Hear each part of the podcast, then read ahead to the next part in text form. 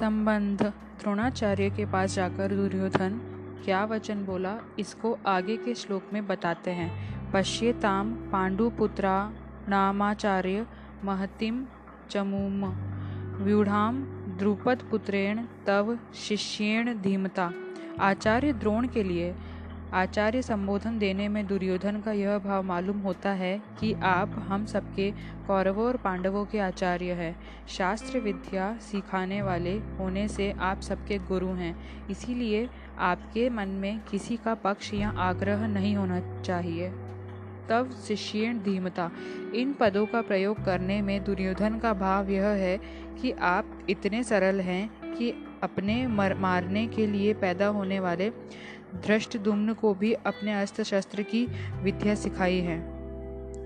और वह आपका शिष्य दृष्टधुम्न इतना बुद्धिमान है कि उसको, उसने आपको मारने के लिए आपसे ही अस्त्र शस्त्र की विद्या सीखी है। द्रुपद पुत्रेण, यह पद कहने का आशय है कि आपको मारने के उद्देश्य को लेकर ही द्रुपद ने याज और उपयाज नामक ब्राह्मणों से यज्ञ कराया, जिससे दृष्टदुम्न पैदा हुआ। वही यह द्रुपद पुत्र दृष्टदुम्न आपके सामने प्रतिपक्ष में सेनापति के रूप में खड़ा है। यद्यपि दुर्योधन यहाँ द्रुपद पुत्र के स्थान पर दृष्टदुम्न भी कह सकता था, तथापि द्रोणाचार्य साथ द्रुपद जो वैर रखता था, उस वैर भाव को याद दिलाने के लिए दुर्योधन यहाँ द्रुपद पुत्रेण शब्द का प्रयोग करता है कि अब वैर निकालने का अच्छा मौका है। पांडुपुत्राणाम एताम व्यूढ़ाम महतिम चमुम पश्य। द्रुपद पुत्र के द्वारा पांडवों की इस व्यूह व्यूहाकार खड़ी हुई बड़ी भारी सेना को देखिए। तात्पर्य है कि जिन पांडवों पर आप स्नेह रखते हैं, उन्हीं पांडवों ने आपके प्रतिपक्ष में खास आपको मारने वाले द्रुपद पुत्र को सेनापति बनाकर व्यूह रचना करने का अधिकार दिया है। अगर पांडव आपसे स्नेह रखते तो कम से कम आपको मारने वाले को तो अपनी सेना का मुख्य सेनापति नहीं बनाते, इतना अधिकार तो नहीं देते, परंतु सब कुछ जानते हुए भी उन्होंने उसी को सेनापति बनाया है। यद्यपि कौरवों की अपेक्षा पांडवों की सेना संख्या में कम थी, अर्थात कौरवों की सेना ग्यारह अक्षोहिणी और पांडवों की सेना सात अक्षोहिणी थी, तथापि दुर्योधन पांडवों की सेना को बड़ी भारी बता रहा है। एक अक्षोहिणी सेना में इक्कीस हज़ार आठ सौ सत्तर रथ, इक्कीस हज़ार आठ सौ साठ हाथी, चौंसठ हज़ार छः सौ दस घोड़े और दस हज़ार नौ सौ चालीस पैदल सैनिक होते हैं। पांडवों की सेना को बड़ी भारी कहने में दो भाव मालूम देते हैं। पांडवों की सेना ऐसे ढंग से व्यूहाकार खड़ी हुई थी, जिससे दुर्योधन को थोड़ी सेना भी बहुत बड़ी दिख रही थी। और पांडव सेना में सबके सब योद्धा एक मत के थे। इस एकता के कारण पांडवों की थोड़ी सेना भी बल में, उत्साह में बड़ी मालूम दे रही थी। ऐसी सेना को दिखाकर दुर्योधन द्रोणाचार्य से यह कहना चाहता है कि युद्ध करते समय आप इस सेना को सामान्य और छोटी ना समझें। आप विशेष बल लगाकर सावधानी से युद्ध करें। पांडवों का सेनापति है तो आपका शिष्य द्रुपद पुत्र ही। अतः उस पर विजय करना आपके लिए कौन सी बड़ी बात है? एताम पश्य। कहने का तात्पर्य है कि यह पांडव सेना युद्ध के लिए तैयार होकर सामने खड़ी है। अतः हम लोग इस सेना पर किस तरह से विजय कर सकते हैं, इस विषय में आपको जल्द से जल्द निर्णय लेना चाहिए। द्रोणाचार्य से पांडवों की सेना देखने के लिए प्रार्थना करके अब दुर्योधन उन्हें पांडव सेना के महारथियों को दिखाता है। अत्र शूरा महेशवासा भीमार्जनुसमा युधि। युयुधानो विराटश्च, द्रुपदश्च मार्थः। धृष्टकेतुश्चेकितानः काशीराजश्च वीर्यवान्। पुरुजित् कुन्तीभोजश्च शेबिषश्च नरपुङ्गव युधामुन्य, मन्यश्च विक्रांत उत्तमोजाश्च वीर्यवान्। सौभाद्रो द्रौपदेयाश्च सर्व एव महारथाः। अत्र शूरा, महेशवासा, भीमार्जनु, समा युधि, जिनसे बाण चलाए जाते हैं, फेंके जाते हैं, उनका नाम ईश्वास अर्थात धनुष है। ऐसे बड़े बड़े ईश्वास, धनुष जिनके पास है, वे सभी महेश्वास हैं। तात्पर्य है कि बड़े धनुष बाण चढ़ाने एवं प्रत्यंजा खींचने में बहुत बल लगता है। ज़ोर से खींचकर छोड़ा गया बाण विशेष मार करता है। ऐसे बड़े बड़े धनुष पास में होने के कारण ये सभी बहुत बलवान और शूरवीर है। ये मामूली योद्धा नहीं है। युद्ध में भीम और अर्जुन के समान हैं, अर्थात बल में ये भीम के समान हैं और अस्त्र शस्त्र की कला में अर्जुन के समान हैं। युयुधान युयुधान सात्यकी ने अर्जुन से अस्त्र शस्त्र की विद्या सीखी थी।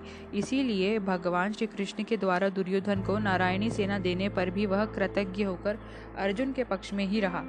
दुर्योधन के पक्ष में नहीं गया। द्रोणाचार्य के मन में अर्जुन के प्रति द्वेष भाव पैदा करने के लिए दुर्योधन महारथियों में सबसे पहले अर्जुन के शिष्य युयुधान का नाम लेता है। तात्पर्य है कि इस अर्जुन को देखिए। इसने आपसे ही अस्त्र शस्त्र चलाना सीखा है और आपने अर्जुन को यह वरदान भी दिया है कि संसार में तुम्हारे समान कोई और धनुर्धन न हो, ऐसा प्रयत्न करूँगा। इस तरह आपने तो अपने शिष्य अर्जुन पर इतना स्नेह रखा है, पर वह कृतज्ञ होकर आपके विपक्ष में लड़ने के लिए खड़ा है, जबकि अर्जुन का शिष्य युयुधान उसी के पक्ष में खड़ा है। युयुधान महाभारत के युद्ध में न मरकर यादवों के आपसी युद्ध में मारे गए। विराटश्च, जिसके कारण हमारे पक्ष का वीर सुशर्मा सुशर्मा अपमानित किया गया। आपको सम्मोहन अस्त्र से मोहित होना पड़ा और हम लोगों को भी जिसकी गायें छोड़कर युद्ध से भागना पड़ा। वह विराट, वह राजा विराट आपके प्रतिपक्ष में खड़ा है। राजा विराट के साथ द्रोणाचार्य का ऐसा कोई वेर भाव या द्वेष भाव नहीं था, परंतु दुर्योधन यह समझता है कि अगर युयुधान के बाद मैं द्रुपद का नाम लूँ तो द्रोणाचार्य के मन में यह भाव आ सकता है कि दुर्योधन पांडवों के विरोध में मेरे को उकसाकर युद्ध के लिए विशेषता से प्रेरणा कर रहा है, तथा मेरे मन में पांडवों के प्रति वेर भाव पैदा कर रहा है। इसीलिए दुर्योधन द्रुपद के नाम से पहले विराट का नाम लेता है, जिससे द्रोणाचार्य मेरी चालाकी न समझ सके और विशेषता से युद्ध करे। राजा विराट, उत्तर, श्वेत और शंख नामक तीनों पुत्रों सहित महाभारत युद्ध में मारे गए। द्रुपदश्च महारथ आपने तो द्रुपद की पहेली की मित्रता याद दिलाई, पर उसने सभा में यह कहकर आपका अपमान किया कि मैं राजा हूँ और तुम भिक्षुक हो। अतः मेरी तुम्हारी मित्रता कैसी तथा वेर भाव के कारण आपको मारने के लिए पुत्र भी पैदा किया। वही महारथी द्रुपद आपसे लड़ने के लिए विपक्ष में खड़ा है। राजा द्रुपद युद्ध में द्रोणाचार्य के हाथ से मारे गए। धृष्ट केतु यह दृष्टि केतु कितना मूर्ख है कि जिसके पिता शिशुपाल को कृष्ण ने भरी सभा में चक्र से मार डाला था, उसी कृष्ण के पक्ष में वह लड़ने के लिए खड़ा है। दृष्टि केतु द्रोणाचार्य के हाथ से मारे गए। चेकितान, सब यादव सेना तो हमारी ओर से लड़ने के लिए तैयार है और यह यादव चेकितान पांडवों की सेना में खड़ा है। चेकितान दुर्योधन के हाथ से मारे गए। काशी राजश्च वीर्यवान। यह काशीराज बड़ा ही शूरवीर और महारथी है। यह भी पांडवों की सेना में खड़ा है, इसीलिए आप सावधानी से युद्ध करना, क्योंकि यह बड़ा पराक्रमी है। काशीराज महाभारत युद्ध में मारे गए। पुरुजित कुंती भोजश्च। यद्यपि पुरुजित और कुंती भोज, ये दोनों कुंती के भाई होने से हमारे और पांडवों के मामा हैं। तथापि इनके मन में पक्षपात होने के कारण ये हमारे विपक्ष में युद्ध करने के लिए खड़े हैं। पुरुजित और कुंती भोज दोनों ही युद्ध में द्रोणाचार्य के हाथ से मारे गए। शेब्य सच नरपुंगवह यह शेब्य युधिष्ठिर का शवशूर है। यह मनुष्यों में श्रेष्ठ और बल, बहुत बलवान है। परिवार के नाते यह भी हमारा संबंधी है, परंतु यह पांडवों के ही पक्ष में खड़ा है। युद्धा मनुष्य विक्रांत उत्तमोजाश्च वीर्यवान, पांचाल देश के बड़े बलवान और वीर योद्धा, युद्ध, युद्धामन्यु तथा उत्तमोजा, मेरी, मेरे वैर, वैरी अर्जुन के रथ के पहियों की रक्षा में नियुक्त किए गए हैं। आप इनकी ओर भी नज़र रखना। रात में सोते हुए इन दोनों को अश्वत्थामा ने मार डाला। सोभद्र, यह कृष्ण की बहन सुभद्रा का पुत्र अभिमन्यु है। यह बहुत शूरवीर है। इसने गर्भ में ही चक्रव्यूह भेदने की विद्या सीखी है। अतः चक्रव्यूह रचना के समय आप इसका ख्याल रखें। युद्ध में दुशासन पुत्र के द्वारा अन्यायपूर्वक सिर पर गदा का प्रहार करने से अभिमन्यु मारे गए। द्रौपदे याश्च युधिष्ठिर, भीम, अर्जुन, नकुल और सहदेव इन पाँचों के द्वारा द्रौपदी के गर्भ से क्रमशः प्रतिविंध्य सूत सोम श्रुतकर्मा, शतानिक और श्रुतसेन पैदा हुए हैं। इन पाँचों को आप देख लीजिए। द्रौपदी ने भरी सभा में मेरी हँसी उड़ाकर मेरे हृदय को जलाया है। उसी के इन पाँचों पुत्रों को युद्धों, युद्ध में मारकर आप उसका बदला चुकाएँ। रात में सोते हुए इन पाँचों को अश्वत्थामा ने मार डाला। सर्व एवं महारथा, ये सबके सब महारथी है, जो शास्त्र और शस्त्र विद्या दोनों में प्रवीण हैं और युद्ध में अकेले ही एक साथ दस हज़ार धनुर्धारी योद्धाओं का संचालन कर सकते हैं। उस वीर पुरुष को महारथी कहते हैं। ऐसे बहुत से महारथी पांडव सेना में खड़े हैं।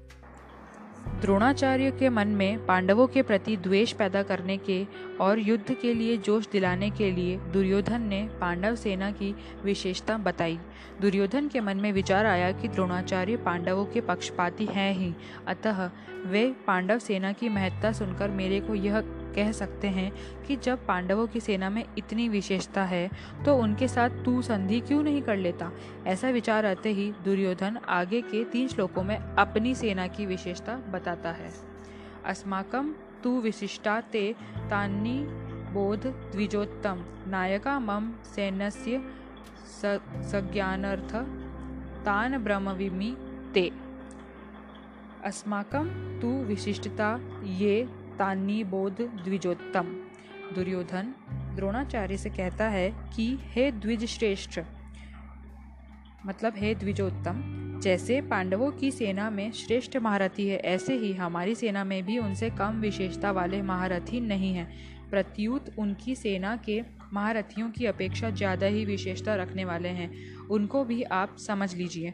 तीसरे श्लोक में, पश्य और यहाँ निबोध क्रिया देने का तात्पर्य है कि पांडवों की सेना तो सामने खड़ी है, इसीलिए उनको देखने के लिए दुर्योधन, पश्य, देखिए, क्रिया का प्रयोग करता है। परंतु अपनी सेना सामने नहीं है, अर्थात अपनी सेना की तरफ़ द्रोणाचार्य की पीठ है। इसीलिए उसको देखने की बात न कहकर उस पर ध्यान देने के लिए दुर्योधन, निबोध, ध्यान दीजिए, क्रिया का प्रयोग करता है। नायका, मम सैनस्य सज्ञानर्थ, तान ब्रह्मविमी, ते, मेरी सेना में जो विशिष्ट विशिष्ट सेनापति है सेना नायक है, महारथी है, मैं उनके नाम केवल आपको याद दिलाने के लिए, आपकी दृष्टि उधर खींचने के लिए कह रहा हूँ। सज्ञानर्थम, पद का तात्पर्य है कि हमारे बहुत से सेना नायक है, उनके नाम मैं कहाँ तक कहूँ? इसीलिए मैं उनका केवल संकेत मात्र करता हूँ, क्योंकि आप तो सबको जानते ही हैं। इस श्लोक में दुर्योधन का ऐसा भाव प्रतीत होता है कि हमारा पक्ष किसी भी तरह कमज़ोर नहीं है, परंतु राजनीति के अनुसार शत्रु पक्ष चाहे कितना भी कमज़ोर हो और अपना पक्ष चाहे कितना भी सबल हो, ऐसी अवस्था में भी शत्रु पक्ष को कमज़ोर नहीं समझना चाहिए और अपने में उपेक्षा, उदासीनता आदि की भावना किंचन मात्र भी नहीं आने देनी चाहिए। इसीलिए सावधानी के लिए मैंने उनकी सेना की बात कही और अब अपनी सेना की बात कहता हूँ। दूसरा भाव यह है कि पांडवों की सेना को देखकर दुर्योधन बड़ा प्रभाव पर बड़ा प्रभाव पड़ा और उसके मन में कुछ भय भी हुआ। कारण कि संख्या में कम होते हुए भी पांडव सेना के पक्ष में बहुत से धर्मात्मा पुरुष थे और स्वयं भगवान थे। जिस पक्ष में धर्म और भगवान रहते हैं, उसका सब पर बड़ा प्रभाव पड़ता है। पापी से पापी, दुष्ट से दुष्ट, व्यक्ति पर भी उसका प्रभाव पड़ता है। इतना ही नहीं, पशु, पक्षी, वृक्ष, लता आदि पर भी उसका प्रभाव पड़ता है। कारण कि धर्म और भगवान नित्य है। कितनी भी ऊँची से ऊँची भौतिक शक्तियाँ क्यों ना हो, है वह भी वह सभी अनित्य ही। इसीलिए दुर्योधन पर पांडव सेना का बड़ा असर पड़ा। परंतु उसके भीतर भौतिक बल का विश्वास मुख्य होने से वह द्रोणाचार्य को विश्वास दिलाने के लिए कहता है कि हमारे पक्ष में जितनी विशेषता है, उतनी पांडवों की सेना में नहीं है। अतः हम उन पर सहज ही विजय कर सकते हैं। भवान भीष्मश्च, कर्णश्च, कृपश्च समितियज्ञ अश्वत्थामा, विकर्णश्च सोमद सोमतिस्थेव च भवान भीष्मश्च। आप और पितामह भीष्म दोनों ही बहुत विशेष पुरुष हैं। आप दोनों के समकक्ष संसार में तीसरा कोई भी नहीं है। अगर आप दोनों में से कोई एक भी अपनी पूरी शक्ति लगाकर युद्ध करे तो देवता, यक्ष, राक्षस, मनुष्य आदि में कोई ऐसा नहीं जो कि आपके सामने टिक सके।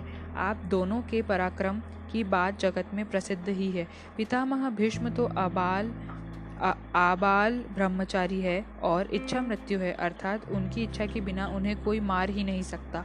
महाभारत युद्ध में द्रोणाचार्य धृष्टधुम्न के द्वारा मारे गए और पितामह भीष्म ने अपनी इच्छा से ही सूर्य के उत्तरायण होने पर अपने प्राणों को का त्याग कर दिया।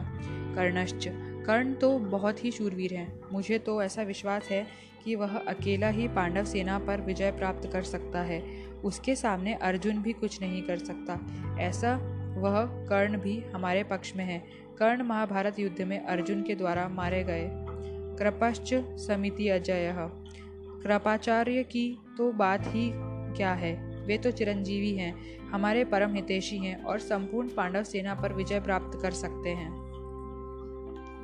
यद्यपि यहाँ द्रोणाचार्य और भीष्म के बाद ही दुर्योधन को कृपाचार्य का नाम लेना चाहिए था, परंतु दुर्योधन को कर्ण पर जितना विश्वास था, उतना कृपाचार्य पर नहीं था। इसीलिए कर्ण का नाम तो भीतर से बीच में ही निकल पड़ा।